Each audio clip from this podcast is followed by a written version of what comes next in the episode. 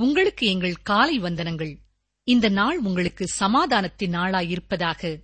அவருடைய நாமத்தை துதிக்கும் உதடுகளின் கனியாகிய ஸ்தோத்திர பலியை அவர் மூலமாய் எப்போதும் தேவனுக்கு செலுத்தக் கடவோம். வேத ஆராய்ச்சி நிகழ்ச்சியை கேட்பதற்காக ஆசையோடு அமர்ந்திருக்கும் அருமையான சகோதரனை சகோதரியே கடந்த நிகழ்ச்சியிலே எபிரேயர் ஐந்தாம் அதிகாரத்தை சிந்திக்க துவங்கினோம்.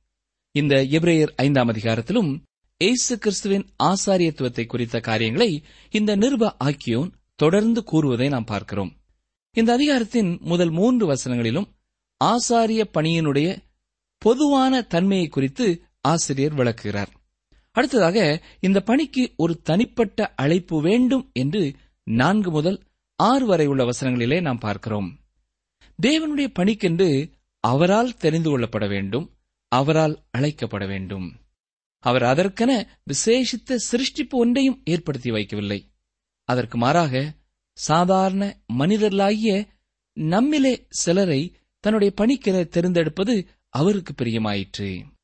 எந்த ஒரு மனிதனும் தானாகவே கடவுளுடைய பணிகளிலே ஈடுபடுவதை அவர் விரும்புகிறதில்லை. பாவமுள்ள மனிதன் மனம் திரும்பாத மனிதன் தன்னுடைய பணியை செய்ய அவர் விரும்புகிறதில்லை. ஆகவே மனம் திரும்பிய மனிதனையே அவர் தெரிந்தெடுத்து அழைக்கிறார். அவனுக்கு தனிப்பட்ட முறையிலே கற்றுக் கொடுக்கிறார். பின்னர் தன்னுடைய பணியிலே ஈடுபட வைக்கிறார். இன்று ஒவ்வொரு விசுவாசியும் தேவனுக்கு முன்பாக ஆசாரியனாக இருக்கிறான் என்று முந்தின நிகழ்ச்சியிலே நாம் சிந்தித்தோம். இவ்வாறு தேவனை விசுவாசிக்கிற ஒவ்வொருவரையும் அவர் மனிதருக்காக தனக்கு முன் நிற்க பணிபுரிய ஏற்படுத்துகிறார். இயேசு கிறிஸ்துவும் தீர்க்கதரிசியாகவும் ஆசாரியனாகவும் ராஜாவாகவும் இருக்கிறார். அவரே கர்த்தரால் மனிதனுக்கு கொடுக்கப்பட்ட கடைசி வார்த்தை. தேவன் தான் கூற விரும்பிய அனைத்தையும் கிறிஸ்துவில் கூறிவிட்டார். இரண்டாயிரம் ஆண்டுகளுக்கு முன்பாக தீர்க்கதரிசியாக பேசினார். இப்பொழுது தேவனுடைய வார்த்தையாக இருக்கிறார். கிறிஸ்துவே புதிய தலைமுறையினருக்கு ஆசாரியன். வரும் காலத்திலே ஒரு நாளிலே அவர் ராஜாவாக வரப்போகிறார். இப்பொழுது நமது மகா பிரதான ஆசாரியனாக இருக்கிறார். ஆரோன் பிரதான ஆசாரியனாக இருந்தது போல இவரும் பிரதான ஆசாரியனாக இருக்கிறார். லேவி கோத்திரத்தைச் சேர்ந்தவர்கள் அனைவருமே ஆசாரியர்கள் என்பது போல விசுவாசிகள் அனைவருமே ஆசாரியர்கள். ஆசாரியர்களாக நாம் கர்த்தருக்கு பலி செலுத்தலாம். துதி நாம் செலுத்தக்கூடிய ஒரு சிறந்த பலியாகும். நமது கையின் பிரயாசங்களையும் நமது எண்ணத்தின் கனிகளையும் நமது நேரத்தையும் அவருக்கு நாம் காணிக்கையாக கொடுக்கலாம். விசுவாசிகள் அனைவரும் இவைகளை காணிக்கையாக கர்த்தருக்கு செலுத்தலாம். ஜெபமே ஒரு ஆசாரியனின் வேலையாகும். எல்லா விதமான சடங்காச்சாரங்களையும் விட்டுவிட்டு நாம் கர்த்தரை தொழுது கொள்ள கற்றுக்கொள்ள வேண்டும். நம்மை சுற்றி நெருங்கி நிற்கிற யாவற்றையும் நாம் தள்ளிவிட்டு நாம் இருக்கிற வண்ணமாகவே அவரிடத்திலே வர வேண்டும் கிருபாசன தண்டையிலே நாம் நெருங்குவதற்கு நமக்கு சுதந்திரம் உண்டு. ஏற்ற வேளையிலே சகாயம் செய்யும் கிருபையும் இரக்கமும் கிறிஸ்துவிடம் உண்டு. கிறிஸ்து நமது பிரதான ஆசாரியனாக இருக்கிறபடினாலே இவைகள் எல்லாவற்றையும் அருளக்கூடியவராய் இருக்கிறார். இப்ரேயர் ஐந்தாம் அதிகாரம் முதலாம் வசனத்தை வாசிக்கிறேன். அன்றியும் மனுஷரில் தெரிந்து கொள்ளப்பட்ட எந்த பிரதான ஆசாரியனும் பாவங்களுக்காக காணிக்கைகளையும் பலிகளையும் செலுத்தும்படி மனுஷருக்காக தேவ காரியங்களைப் பற்றி நியமிக்கப்படுகிறான். பிரதான ஆசாரியனின் பணி என்ன என்பதை இந்த வசனம் நமக்கு தெளிவாக சொல்கிறது. மனுஷரால் தெரிந்து கொள்ளப்பட்டவன் என்பது அவன் மனிதனாக இருக்க வேண்டும் என்பதை தெரிவிக்கிறது. அதாவது அவன் மனிதனின் பிரதிநிதியாக இருக்க வேண்டும். ஆசாரியன் மனிதனின் பிரதிநிதி. ஆனால் அவன் கர்த்தரிடத்திலே மனிதர்களின் பிரதிநிதியாக நிற்கிறான். அவன் கர்த்தருக்கு முன்பாக செல்ல வேண்டியதிருப்பதால் அவன் கர்த்தரால் ஏற்றுக்கொள்ளப்படக்கூடியவனாக இருக்க வேண்டும். எனவேதான் ஆசாரியன் மனுஷருக்காக தேவ காரியங்களைப் பற்றி நியமிக்கப்படுகிறான். இதைத்தான் நான்காவது வசனத்திலே ஆரோனைப் போல தேவனால் அழைக்கப்பட்டால் ஒழிய ஒருவனும் இந்த கனமான ஊழியத்துக்கு தானாய் ஏற்படுகிறதில்லை என்று பார்க்கிறோம். ஆசாரியன் தேவனால் நியமிக்கப்பட்டவனாய் இருக்க வேண்டும். எனவே ஒரு ஆசாரியன் முதலாவதாக மனுஷரில் தெரிந்து கொள்ளப்பட்டவன் இரண்டாவதாக மனுஷருக்காக நியமிக்கப்பட்டவன் அதாவது மனிதர்களின் சார்பாக நியமிக்கப்பட்டவன். மூன்றாவதாக மனிதர்களுக்காக தேவனிடம் செல்பவன். இப்பொழுது தீர்க்கதரிசிக்கும் ஆசாரியனுக்கும் இடையிலான வேறுபாட்டை நாம் பார்க்கலாம். ஆசாரியன் மனிதர்களிடத்திலிருந்து தேவனிடம் செல்கிறான். மனிதர்களின் பிரதிநிதியாக தேவனுக்கு முன்பாக நிற்கிறான். தீர்க்கதரிசி தேவன் கூறுகின்ற செய்தியுடன் தேவனிடத்திலிருந்து மனிதனிடம் வருகிறான். எனவே பழைய ஏற்பாட்டு ஆசாரியன் தேவனிடத்திலிருந்து செய்தி பெற்று மனிதனிடம் கூறுவதில்லை. அது தீர்க்கதரிசியின் வேலை. தேவனுக்கு முன்பாக மனிதனுக்காக நிற்க வேண்டியதே ஆசாரியனின் வேலை. இப்பொழுது இயேசு கிறிஸ்து மாத்திரமே ஒரே ஒரு ஆசாரியன் என்று பார்க்கிறோம். அவரே நமது பிரதிநிதியாக தேவாதி தேவனுக்கு முன்பாக நிற்கிறார். பாவிகளுக்காக அல்லாமல் மீட்கப்பட்ட பாவிகளுக்காக ஆசாரியத்துவம் செயல்படுகிறது. இதை நாம் நன்றாக புரிந்து கொள்ள வேண்டும். இயேசு கிறிஸ்து பிதாவின் முன்பதாக ரட்சிக்கப்படாதவர்களுக்காக அல்ல மீட்கப்பட்ட பாவிகளுக்காக நிற்கிறார். ஒன்றியவான் இரண்டாம் அதிகாரம் முதலாம் வசனத்தை பாருங்கள். என் பிள்ளைகளே என்று சொல்கிறார். அதாவது புதிதாக ஆவிக்குரிய குடும்பத்திலே பிறந்தவர்கள். நீங்கள் பாவம் செய்யாதபடிக்கு இவைகளை உங்களுக்கு எழுதுகிறேன் என்று துவங்குகிறார். தேவனுடைய பிள்ளைகளாயிருந்தும் பாவம் செய்கிறபடியால் தொடர்ந்து யோவான் இவ்விதமாக எழுதுகிறார். கவனிங்கள் வாசிக்கிறேன். ஒருவன் பாவம் செய்வானானால் நீதிபரராயிருக்கிற இயேசு கிறிஸ்து நமக்காக பிதாவினிடத்தில் பரிந்து பேசுகிறவராயிருக்கிறார். ஆம் கிறிஸ்து எனது பிரதிநிதியாக தேவனுக்கு முன்பாக நிற்கிறார். பிதாவிடம் எனது பகைவனாகிய சாத்தான் என்னை குற்றப்படுத்தும் பொழுது ஆண்டவராய் இயேசு கிறிஸ்து எனக்காக பரிந்து பேசுகிறார். அவர் எனது பிரதான ஆசாரியன். இந்த பிரதான ஆசாரியனும் பாவங்களுக்காக காணிக்கைகளையும் பலிகளையும் செலுத்தும்படி என்று அந்த வசனத்திலே நாம் பார்க்கிறோம். ஆசாரியன் காணிக்கைகள் பலிகள் ஆகிய இரண்டையும் செலுத்தலாம். கிறிஸ்து தன்னையே காணிக்கையாக தன்னையே பலியாக அர்ப்பணித்தவர். நம்மை மீட்டுக் கொண்ட கிறிஸ்துவின் விலையேறப்பெற்ற இரத்தத்துடன் ஒப்பிட்டு பார்க்கும் பொழுது வெள்ளியும் பொன்னும் வெறும் தூசியாக இருக்கிறது. இவரையர் ஐந்தாம் அதிகாரம் முதலாம் வசனத்தின் பின்பகுதியில் நாம் பார்க்கும் பொழுது பாவங்களுக்காக காணிக்கைகளையும் பலிகளையும் செலுத்தும்படி என்று வாசிக்கிறோம். பாவம் என்று கூறப்படாமல் பாவங்களுக்காக என்று பன்மையிலே கூறப்பட்டுள்ளது. விசுவாசியின் வாழ்க்கை குறித்து இது கூறுகிறது. நீங்கள் கோபம் கொண்டால் தேவனிடத்திலே சென்று உங்கள் பாவத்தை அறிக்கை செய்வீர்களா? உங்களுக்காக பரிந்து பேசுகிற ஒரு பிரதிநிதி அங்கே இருக்கிறார். அவர் உங்களுக்காக தேவனிடத்திலே பரிந்து பேசுவார். இப்பொழுது எபிரேயர் ஐந்தாம் அதிகாரம் இரண்டாம் வசனத்தை வாசிக்கிறேன். தானும் பலவீனம் உள்ளவனானபடியினாலே அறியாதவர்களுக்கும் நெறிதப்பிப் போனவர்களுக்கும் இறங்கத்தக்கவனாயிருக்கிறான் இயேசு கிறிஸ்து தனது ஊழியத்தின் இறுதியிலே என்னிடத்திலே பாவம் உண்டென்று உங்களிலே யார் என்னை குற்றப்படுத்தக்கூடும்? என்று கூறியதாக யோவான் எட்டாம் அதிகாரம் நாற்பத்தி ஆறாம் வசனத்திலே நாம் வாசிக்கிறோம். எனக்கு அருமையான சகோதரனே சகோதரியே அப்படிப்பட்ட பிரதான ஆசாரியர் நமக்கு இருக்கிறார். ஆண்டவரின் சீடர்கள் அவரோடு கூட மூன்று ஆண்டுகள் இருந்தார்கள். ஏதேனும் தவறான செயல் இடம்பெற்றிருந்தால் அவர்கள் அதனை அறிந்திருப்பார்கள். இயேசு குற்றமற்றவர். அவர் ஒரு பாவமும் செய்யவில்லை. இயேசு இந்த பூமியிலேயே மனிதனாக வாழ்ந்தபடினாலே நம்மை புரிந்து கொள்ளக்கூடியவராக இருக்கிறார். இதை எப்பொழுதும் நம்முடைய உள்ளத்தின் ஆழத்திலே பதித்துக் கொள்ள வேண்டும். இப்ரேயர் ஐந்தாம் அதிகாரம் இரண்டாம் வசனத்திலே நாம் பார்க்கிற மற்றொரு சத்தியம் என்ன? அறியாதவர்களுக்கும் நெறிதப்பி போனவர்களுக்கும் இறங்கத்தக்கவனாய் இருக்கிறான் என்று பார்க்கிறோம். அறியாதவர்களுக்கும் என்பது அறியாமல் செய்கின்ற பாவங்களை குறிக்கிறது. லேவியராகமும் நான்காம் அதிகாரம் முதலாம் இரண்டாம் வசனங்களை சற்றே கவனியுங்கள். இது இப்படிப்பட்ட பாவங்களை குறித்து சொல்லுகிறது. வாசிக்கிறேன். லேவியராமும் நான்கு முதலாம் இரண்டாம் வசனங்கள்.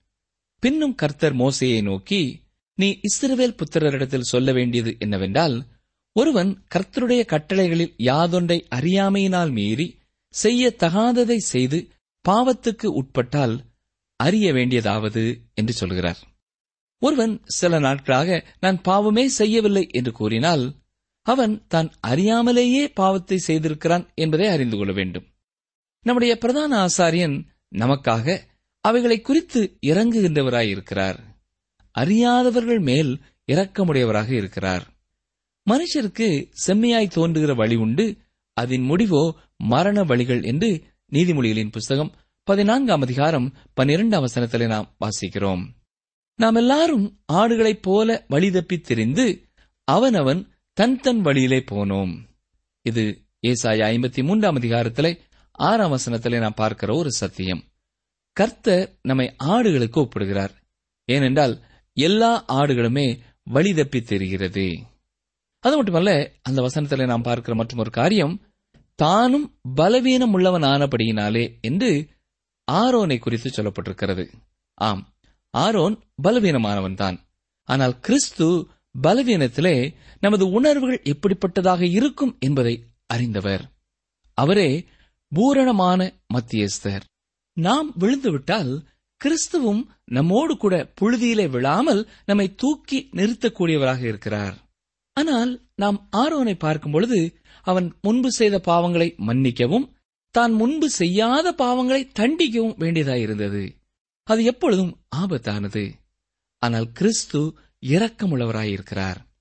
நம்முடைய பாவங்களை நாம் அறிக்கையிட்டால் பாவங்களை நமக்கு மன்னித்து எல்லா அநியாயத்தையும் நீக்கி நம்மை சுத்திகரிப்பதற்கு அவர் உண்மையும் நீதியும் உள்ளவராயிருக்கிறார் என்று ஒன்றியோவான் முதலாம் அதிகாரம் ஒன்பதாம் வசனம் சொல்கிறது. எத்தனை ஒரு அருமையான ஸ்லாக்கியம் நமக்கு இல்லையா? அப்படிப்பட்ட இந்த ஸ்லாக்கியத்தை நம்முடைய வாழ்க்கையில பெற்றுக் கொண்டிருக்கிறோமா என்பதை குறித்து நாம் உணர்வு உள்ளவர்களாய் இருக்க வேண்டும். இந்த அனுபவத்திற்குள்ளே கடந்து வந்திருப்போம் என்றால் இருதயத்தின் ஆழத்திலிருந்து ஒருமுறை கூட இப்பொழுதே ஆண்டோருக்கு ஸ்தோத்திரம் செலுத்துவோம். இப்படிப்பட்ட அனுபவம் நமக்கு இல்லை என்று உணர்வோம் என்றால் ஆண்டவரே நீர் எனக்கு இந்த அனுபவத்தை தாரும் என்று கேட்போம். நம்முடைய பாவங்களை அவர் மன்னித்த நிச்சயத்தை பெற்றுக் கொண்டவர்களாய் நமக்காக பரிந்து பேசுகிற பிரதான ஆசாரியரை நம்பி சார்ந்து வாழ்க்கை நடத்த நம்மை அர்ப்பணம் செய்வோம். இப்ரேயர் ஐந்தாம் அதிகாரம் மூன்றாம் வசனத்திற்கு வாருங்கள். வாசிக்கிறேன் அதிநிமித்தம் அவன் ஜனங்களுடைய பாவங்களுக்காக பலியிட வேண்டியது போல தன்னுடைய பாவங்களுக்காகவும் பலியிட வேண்டியதாயிருக்கிறது. இங்கே ஆரோன் தனக்காக பாவ நிவர்த்தி செய்கிற நாளிலே பலியை செலுத்தி அதன் இரத்தத்தை தன்னுடைய பாவங்களுக்காக மகா பரிசுத்த ஸ்தலத்திற்குள்ளே கொண்டு செல்ல வேண்டும். ஜனங்களின் பிரதிநிதியாக ஆரோன் செயல்படுவதற்கு முன்பதாக அவன் தன்னுடைய பாவங்கள் நீக்கப்படும்படியான பரிகாரத்தை செய்ய வேண்டும். ஆனால் கிறிஸ்துவுக்கு இது அவசியமில்லை. கிறிஸ்து தனக்காக பலி செலுத்த வேண்டிய அவசியமே இல்லை. நமக்காகத்தான் அவர் தன்னையே பலியாக செலுத்தினார். வசனம் நான்கு பாருங்கள். மேலும் ஆரோனைப் போல தேவனால் அழைக்கப்பட்டால் ஒழிய ஒருவனும் இந்த கனமான ஊழியத்துக்கு தானாய் ஏற்படுகிறதில்லை. நாம் முன்பு பார்த்தது போலவே கிறிஸ்து தேவனால் ஏற்றுக்கொள்ளப்பட்டபடியினாலே அவர் ஆசாரியனாயிருந்தார் கர்த்தருடைய ஊழியத்தை குறித்து சொல்லும் பொழுது இது தேவனால் அழைக்கப்பட்ட ஊழியம் என்று சொல்லப்பட்டிருக்கிறது.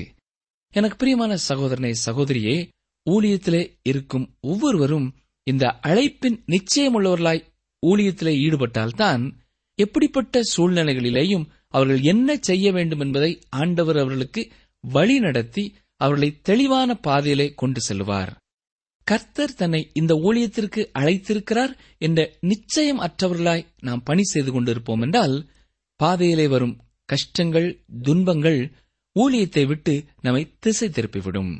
அது மட்டுமல்ல கர்த்தருடைய ஊழியமானது கனமான ஊழியம் என்பதையும் புரிந்து கொள்ள வேண்டும். லகுவான பணிக்காக வருகிறவர்கள் கர்த்தருடைய பணிக்கு தங்களை அர்ப்பணிக்க முடியாது. இது ஒரு கடினமான பாதை. ஆனால் அந்த கனமான பணிக்கு கர்த்தரே கிருபை தருகிறவராயிருக்கிறார். தொடர்ந்து இப்ரேயர் ஐந்தாம் அதிகாரம் ஐந்தாம் வசனத்தை பாருங்கள். அந்தபடியே கிறிஸ்துவும் பிரதான ஆசாரியராகிறதற்கு தம்மை தாமே உயர்த்தவில்லை. நீர் என்னுடைய குமாரன் இன்று நான் உமை ஜெனிப்பித்தேன் என்று அவருடைய சொன்னவரே அவரை உயர்த்தினார். ஜெனிப்பித்தேன் என்பது இங்கு பெத்லேமிலே பிறந்த இயேசு கிறிஸ்துவோடு சம்பந்தப்பட்டதல்ல. இயேசு சிலுவேலே அறையப்பட்டு பின்பு அடக்கம் பண்ணப்பட்ட கல்வாரியுடன் சம்பந்தப்பட்டது. இங்குதான் இயேசு கிறிஸ்துவின் உயிர்த்தெழுதல் இடம்பெறுகிறது. கிறிஸ்து மரித்தோரிலிருந்து திரும்பவுமாக ஜெனிப்பிக்கப்பட்டார். கிறிஸ்து திரும்பவுமாக பரலோகத்திற்கு சென்ற பின்பு அவரின் ஆசாரியத்துவ பணி ஆரம்பமானது. அது அவருடைய உயிர்த்தெழுதலையும் குறிக்கிறது. இப்பொழுது இவரையர் ஐந்தாம் அதிகாரம் ஆறாம் வசனத்தை வாசிக்கிறேன். அப்படியே வேறொரு இடத்திலும் நீர் மெல்கி சிதைக்கின் முறைமையின்படி என்றென்றைக்கும் ஆசாரியராயிருக்கிறீர் என்று சொல்லியிருக்கிறார். ஆரோனின் ஆசாரியத்துவ முறைமை கிறிஸ்துவின் ஆசாரியத்துவத்திற்கு போதுமானதல்ல. எனவே நமது ஆண்டவர் ஆரோனின் முறைமையின்படியான பிரதான ஆசாரியன் அல்ல. கிறிஸ்து ஆரோனுக்கு எதிரடையானவர். கிறிஸ்து குமாரன். ஆனால் ஆரோன் பணிவிடைக்காரன் மட்டுமே என்பதை நாம் புரிந்து கொள்ள வேண்டும். நீர் மெல்கி சிதேக்கின் முறைமையின்படி எந்தெண்டைக்கும் ஆசாரியராயிருக்கிறீர் என்று சொல்லப்பட்டிருக்கிறது. மெல்கி சிதேக்கு என்பது யார்? பழைய ஏற்பாட்டிலே ஒரே ஒரு இடத்திலே மெல்கி சிதேக்கை பற்றி கூறப்பட்டுள்ளது. மெல்கி சிதேக்கு உன்னதமான தேவனுடைய ஆசாரியன் என்று ஆதியாமும் பதினான்காவது அதிகாரம் சொல்லுகிறது. கதர்லா கோமேரையும் அவனோடு கூட சேர்ந்து யுத்தம் செய்தவர்களையும் ஆபராம் வென்று தன்னுடைய சகோதரனின் குமாரனாகிய லோத்து உட்பட சோதோம் குமராவின் குடிகள் அனைவரையும் சகல பொருட்களையும் மீட்டுக் கொண்டு வரும்பொழுது மெல்கி சிதேக்கு அவர்களை வாழ்த்தும்படி அவர்களுக்கு எதிர்கொண்டு செல்கிறான். ஆபிரகாம் சில சோதனைக்குட்பட்டிருந்தாலும் ஆபிரகாம் தான் செலுத்த வேண்டிய காணிக்கைகளை மில்கி செதுக்கிற்கு செலுத்துகிறான். ஆதியாகமும் பதினான்காம் அதிகாரம் பதினெட்டாம் வசனம் முதல் வாசிக்கிறேன். கவனியுங்கள் அன்றியும் உன்னதமான தேவனுடைய ஆசாரியனாயிருந்த சாலேமின் ராஜாவாகிய மெல்கி சிதேக்கு அப்பமும் திராட்சரசமும் கொண்டு வந்து அவனை ஆசீர்வதித்து வானத்தையும் பூமியையும் உண்டாக்கியவராகிய உன்னதமான தேவனுடைய ஆசீர்வாதம் ஆபிராமுக்கு உண்டாவதாக. உன் சத்துருக்களை உன் கையில் ஒப்புக் கொடுத்த உன்னதமான தேவனுக்கு ஸ்தோத்திரம் என்று சொன்னான். இவனுக்கு ஆபிராம் எல்லாவற்றிலும் தசம பாகம் கொடுத்தான். இங்கே நாம் பார்க்கிறது என்ன? மில்கி செதேக்கு சாலேமின் ராஜா என்று கூறப்பட்டுள்ளது. சாலேம் என்றால் சமாதானம் என்று பொருள். மேலும் அவன் நீதியின் ராஜாவாகவும் இருக்கிறான். வேதாகமத்தின் பக்கங்களுக்குள்ளே மில்கி சிதேக்கு எப்படி வந்தான் என்ற சரித்திரம் கூறப்படாதது போலவே அவன் சென்றதும் கூறப்படவில்லை. இந்த ஒரே ஒரு குறிப்பை தவிர மில்கி சிதேக்கை பற்றி வேறு ஒன்றும் கூறப்படவில்லை. நூற்று பத்தாவது சங்கீதத்திலே நாம் மெல்கு சிதைக்கின் தீர்க்க தரிசனத்தை பார்க்கிறோம். மெல்கு சிதைக்கின் முறைமையின்படியான ஆசாரியர் ஒருவர் வருகின்றார் என்று கூறப்பட்டுள்ளது. இப்பொழுது எபிரேயர் நிருபம் நமக்கு மெல்கு சிதைக்கை பற்றி கூறுகிறது. சிலர் மெல்கி சிதைக்கு என்பது கிறிஸ்துவின் முந்தைய அவதாரம் என்று கூறுகிறார்கள். ஆனால் அது சரியல்ல. ஏனென்றால் மெல்கி சிதைக்கு ஆண்டவரின் மாதிரியே ஆகும். மெல்கி சிதைக்கு சாதாரணமான சாலேமின் ராஜாவேயாகும். மில்கி செதேக்கு ஆரம்பம் முடிவும் இல்லாதவன். ஆண்டவராய் இயேசு கிறிஸ்து ஆதியும் அந்தமுமாக இருக்கிறார். அவரே அல்பாவும் ஒமேகாவுமாக இருக்கிறார். வெளிப்படுத்தின விசேஷம் முதலாம் அதிகாரம் எட்டாம் வசனத்திலே இதை பார்க்கிறோம். ஆம் அவர் துவக்குகிறவரும் முடிக்கிறவராகவும் இருக்கிறார். அவரே ஆமேன். அவர் நித்திய தேவன் என்பதனாலே ஆதியும் அந்தமும் இல்லாதவர். எபிரே ஆக்கியோன் அப்படிப்பட்ட ஒரு ஆசாரியன் நமக்கு இருக்கிறார் என்று சொல்கிறார். அவர் மெல்கி சிதேக்கின் முறைமையின்படியானவர். இதனை நாம் ஏழாவது அதிகாரத்திலேயும் பார்க்கப் போகிறோம். பிரியமான சகோதரனை சகோதரியே இப்பொழுது இவரேர் ஐந்தாம் அதிகாரம் ஏழாம் வசனத்தை பாருங்கள். அவர் மாம்சத்திலிருந்த நாட்களில் தம்மை மரணத்தினின்று ரட்சிக்க வல்லமை உள்ளவரை நோக்கி பலத்த சத்தத்தோடும் கண்ணீரோடும் விண்ணப்பம் பண்ணி வேண்டுதல் செய்து தமக்கு உண்டான பயபக்தி நிமித்தம் கேட்கப்பட்டு என்று பார்க்கிறோம். இயேசு மூன்று சந்தர்ப்பங்களிலே கண்ணீர் விட்டார் என்று வேதம் சொல்கிறது. உங்களுக்கு ஞாபகத்தில் இருக்கிறதா? வேறு சில சந்தர்ப்பங்களிலேயும் இயேசு அழுதிருக்கலாம். ஆனால் வேதாகமும் மூன்று சந்தர்ப்பங்களை மாத்திரமே நமக்கு கூறுகிறது. லாசர்வின் கல்லறை அண்டையிலே ஒருமுறை கண்ணீர் விடுகிறார். அந்த வேளையிலே தான் திரும்பவும் லாசர்வை உயிரோடு எழுந்திருக்கச் செய்யப் போவதை அறிந்திருந்த பொழுதிலும் மிகுந்த துக்கம் கொண்ட அந்த இரண்டு சகோதரிகளின் மேலே கொண்ட இரக்கத்தினாலே இயேசு அழுகின்றார். அவர்களுக்காக இயேசு அழுதார் என்றால் நாமும் நமக்கு அருமையானவர்களை இழந்து கல்லறை அண்டையிலே நிற்கும் பொழுது இயேசு நம்மேலும் இரக்கமுள்ளவராகவே இருக்கிறார். எனக்கு அருமையான சகோதரனே சகோதரியே இந்த நாட்களிலே உங்களுக்கு அருமையான யாரையாவது நீங்கள் இழந்தபடியினாலே கவலையோடும் கண்ணீரோடும் இருக்கிறீர்களா? உங்கள் மேலும் அவர் இரக்கமுள்ளவராக இருக்கிறார். மற்றும் ஒரு முறை எருசலேம் நகரத்தை பார்த்து இயேசு கண்ணீர் விடுகிறார். அந்நாட்களிலே அவர் எருசலேம் பட்டணத்தை பார்த்து கண்ணீர் விட்டார் என்றால் இன்று நீயும் நானும் வாழ்கின்ற பட்டணங்களை பார்த்து இந்த பட்டணங்களிலே இருக்கிற பாவங்களை பார்த்து அவர் பலமுறை கண்ணீர் விட்டிருப்பார். இயேசு எருசலேமை பார்த்து கண்ணீர் விடுவதற்கு பல காரணங்கள் இருந்தது. மூன்றாவது முறை கெத்சமனை தோட்டத்திலே கண்ணீர் விடுகிறார். இயேசு சிலுவிலை மறிப்பதற்கு முன்பதாகவே அவரை கெஸ்ஸமனை தோட்டத்திலே வைத்து கொன்று போட வேண்டும் என்று சாத்தான் விரும்பினான். இயேசு தோட்டத்திலே ஜெபிக்கும் பொழுது இந்த பாத்திரம் என்னை விட்டு நீங்கும்படி செய்யும் என்று இயேசு ஜெபிக்கிறார். லூக்கா இருபத்தி இரண்டு நாற்பத்தி இரண்டிலே நாம் பார்க்கிறோம். பாத்திரம் என்பது மரணத்தை குறிக்கிறது. இயேசு கெஸ்மனை தோட்டத்திலே மறிப்பதை விரும்பவில்லை. தமக்கு உண்டான பயபக்தியின் நிமித்தம் கேட்கப்பட்டு என்று இயேசு கிறிஸ்துவை குறித்து நாம் வாசிக்கிறோம். தான் சிலுவையிலே மறிப்பதை விரும்பவில்லை என்பதனாலே கெஸ்மனை தோட்டத்திலே இந்த பாத்திரம் என்னை விட்டு நீங்கும்படி செய்யும் என்று ஜெபித்த ஜெபம் கேட்கப்பட்டது என்றால் அவர் சிலுவையிலே மறித்திருக்க மாட்டார். ஆனால் இயேசு சிலுவையில்தான் மறித்தார் அப்படியானால் தான் கெத்சமனை தோட்டத்திலே மறிக்க வேண்டாம் என ஜெபித்த ஜெபமே கேட்கப்பட்டது என்று கர்த்தருடைய மனிதர் ஒருவர் கூறுகிறார். இயேசு செய்த ஜெபம் கேட்கப்பட்டது. இயேசு சிலுவையிலேதான் மறிக்க வேண்டும் என்பதை தீர்க்க தரிசனம் தெளிவாக சொல்கிறது. இருபத்தி இரண்டாவது சங்கீதம் சிலுவை மரணத்தை குறித்து தெளிவாக கூறுகிறது. சிலுவை என்னும் பலிபடத்திலே நமது பாவங்களுக்கு பிராயச்சித்தமாக தேவகுமாரன் தனது இரத்தத்தை சிந்தினார். மாம்சத்தின் உயிர் இரத்தத்தில் இருக்கிறது. நான் அதை உங்களுக்கு பலிபீடத்தின் மேல் உங்கள் ஆத்மாக்களுக்காக பாவ நிவிர்த்தி செய்யும்படிக்கு கட்டளையிட்டேன். ஆத்மாவிற்காக பாவ நிவிர்த்தி செய்கிறது இரத்தமே. பழைய ஏற்பாட்டிலே பலியிடப்பட்ட மிருகங்களின் இரத்தம் பாவத்தின் மேல் ஒரு திரையாக மாத்திரமே காணப்பட்டது. ஆனால் கிறிஸ்து சிந்திய இரத்தம் ஆத்துமாக்களுக்கு பாவ நிவிர்த்தி செய்யும்படியாக சிந்தப்பட்டது. சிலுவை என் பலிபிடத்திலே கிறிஸ்து தனது இரத்தத்தை சிந்தினார். அவர் எனக்காகவும் உங்களுக்காகவும் அப்படி தனது இரத்தத்தை சிந்தினார். இந்த சத்தியத்தை நானும் நீங்களும் விசுவாசிக்கும் பொழுது அவருக்குள்ளே ஐக்கியப்படுகிறோம். அவரை நமது இரட்சகராக ஏற்றுக்கொள்கிறோம்.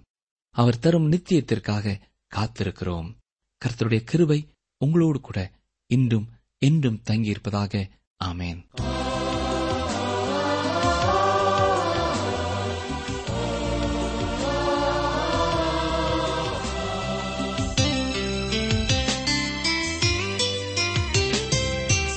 சிலுவை நாதரேசுவின்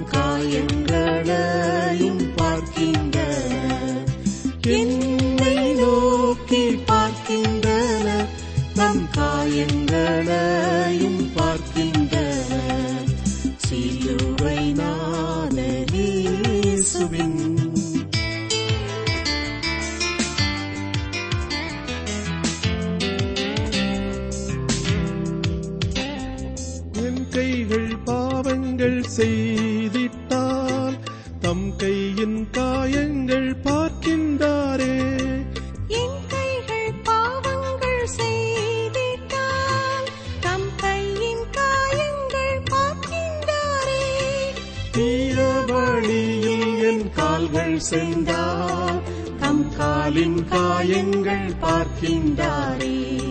தீர வழியில் என் கால்கள் சென்றார் தம் காலின் காயங்கள் பார்க்கின்றாரே. சிலுவை நாதரேசுவின் பேரொளி வீசிடும் தூய கண்கள். என்னை நோக்கி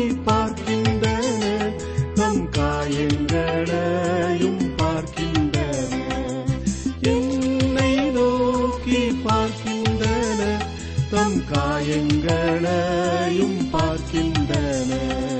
சிலுவை நாதரேசுவின்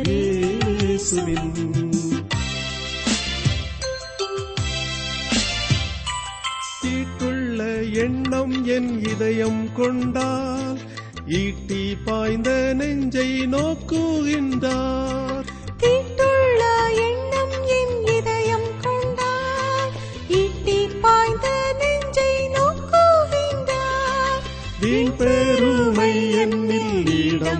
இடம் உள்மூடி பார்த்திட ஏங்குவிந்தார் வீண் பெருமை என்னில் இடம் பெற்றார். உள்மூடி பார்த்திட ஏங்குவிந்தார்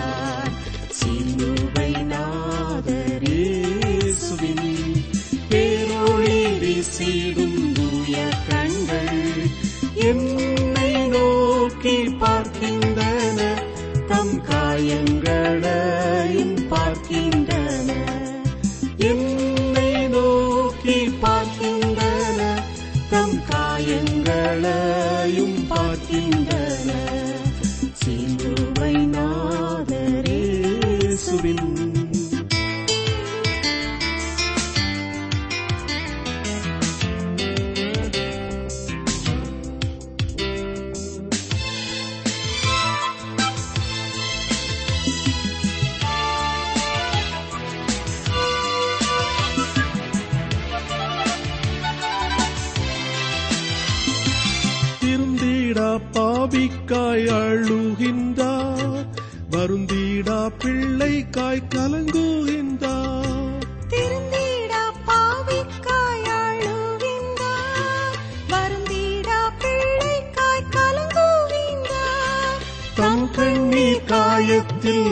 விழுந்திட கண்ணீரும் ரத்தமும் சிந்துவிந்தார் தம் கண்ணீர் காயத்தில் விழுந்திட. கண்ணீரும் ரத்தமும் சிந்துவிந்தார் சிலுவை நாதரேசுவின் பேரொளி வீசிடும் தூய கண்கள். என்னை நோக்கி பார்க்கின்ற நம் காயங்களையும் பார்க்கின்றன என்னை நோக்கி பார்க்கின்றன நம் காயங்களையும் பார்க்கின்றன சிலுவை நாதேசுவின் நீங்கள் தொடர்பு கொள்ள வேண்டிய எமது முகவரி வேத ஆராய்ச்சி டி டபிள்யூ ஆர் தபால் பெட்டி எண் நூற்று முப்பத்தி நான்கு திருநெல்வேலி இரண்டு தமிழ்நாடு. எங்கள் தொலைபேசி எண் தொன்னூற்று நான்கு நாற்பத்தி இரண்டு இருபத்தி ஐந்து இருபத்தி ஆறு இருபத்தி ஏழு. மற்றும் ஒரு தொலைபேசி எண் ஒன்பது ஐந்து எட்டு ஐந்து நான்கு ஆறு பூஜ்ஜியம் நான்கு ஆறு பூஜ்ஜியம். எங்கள் இமெயில் முகவரி Tamil DTP at radio eight eight two dot com